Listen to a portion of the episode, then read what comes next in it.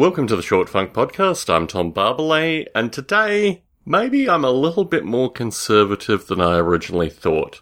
Before I start on this topic, I'd like to give a shout out to our new listener, Chris Mears. Chris Mears has been a long-time listener and occasional participant in Model Rail Radio, and he picked up the Short Funk Podcast recently. He ran the gauntlet, as we say in the business, where he listened to all episodes, I think all forty-plus bonus episodes, and his feedback was that it's a worthy listen, that there's a lot of introspection, a lot of interesting stuff, and I guess when I started Short Funk, I really didn't have a sense of the definition. I think by the time we reach recording one hundred, plus bonuses, I might record a little bit more associated with the evolution of Short Funk. But for now, it is not necessarily a daily grind, but at least a process of getting audio out on a regular basis.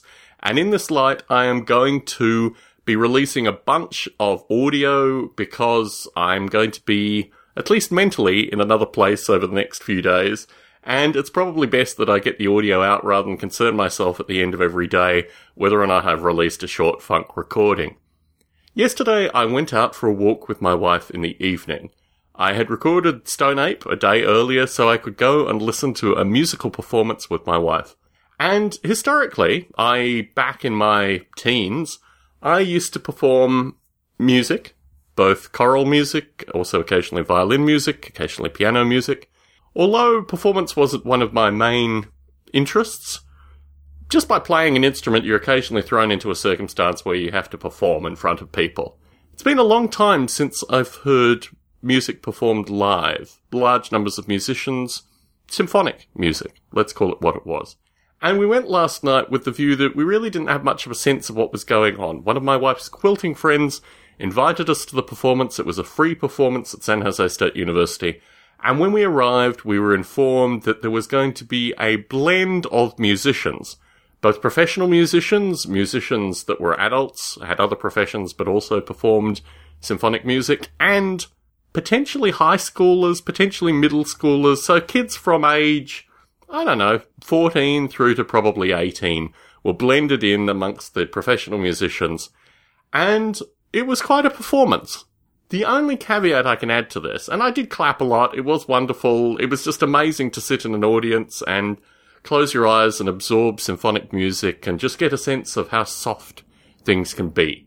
I think certainly recording C Ds and also listening to C Ds, you forget that the ability for single instruments in a large orchestra to start playing softly in order to give very, very low tonal levels.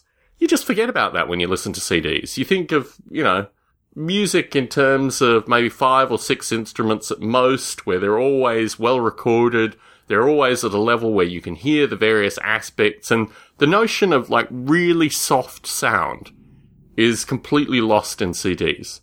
The second last piece that they performed was Ravel's Bolero, and it's a favourite of mine. I mean, it's hard not to like Bolero. It's got all the right elements.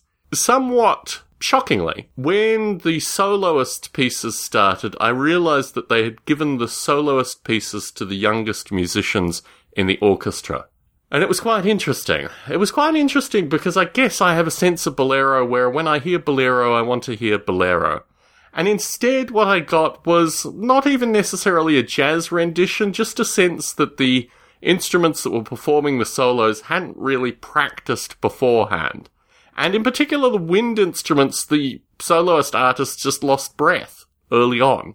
So you had this very curious sensation, particularly after the first soloist who completely, like, screwed up the middle, that you were going to get an interpretation, almost a jazz-like interpretation of Bolero, with the view that every time a soloist came up, you had an additional tension. Is this person going to be able to play? Is this person going to be able to perform?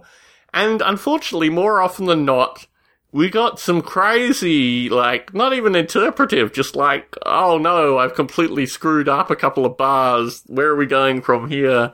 Interpretations of Bolero. And I thought to myself, maybe I'm a little bit conservative in this light. I mean, I think certainly people could perceive me, certainly people that aren't familiar with podcasts or what I do here or really a wide variety of sources. If you were to meet me in the street or meet me in my office or these kind of things, you may not have the sense that I was kind of a closet radical. I guess I approach things with a certain degree of formality. And to hear bolero performed... well, it wasn't even really interpretive bolero, it was just kind of mistake-laden bolero, was something that made me pause and think. Like, I guess when I performed music, and look, as a child, one time, in a piano performance, I started playing in the wrong key. And I remember after about a minute of this, because my key knowledge meant that I could transcribe it, but I then realised... I think I was working with a violinist or a flautist, or it could have been the other way around. I could have been performing violin. Anyway, I was probably about twelve at the time, and we had to stop and restart, and I was completely mortified at that. And typically when I did performances, I would practice for, you know, more than ten hours at least leading up to it. I remember some recitals I practiced for like four days solidly. I'd come home from school, and then I'd play until... probably nine thirty, ten at night. So, yeah, four or five hours a day for at least three, four days leading into a performance. When I practice for general musical performance, oftentimes I'd put in, you know, an hour standard, two hours around certain things. And sometimes I'd just get lost in the music as well. And, you know, finish up after doing maybe three hours worth of practice. So I knew the commitment as a youthful musician to actually getting things done right. And to hear bolero misplayed, eh, I don't know. I still clapped pretty hard at the end. I mean, the crescendo at the end of bolero, with so many experienced musicians taking so much of the weight, it was good. And it was an amazing experience to go out. We walked there, so it was like a mile plus walk to get there, listen to the performance, and then walk home with my wife. It made me think, and that's one of the great things about musical performances. Tom Barbele in San Jose, signing out.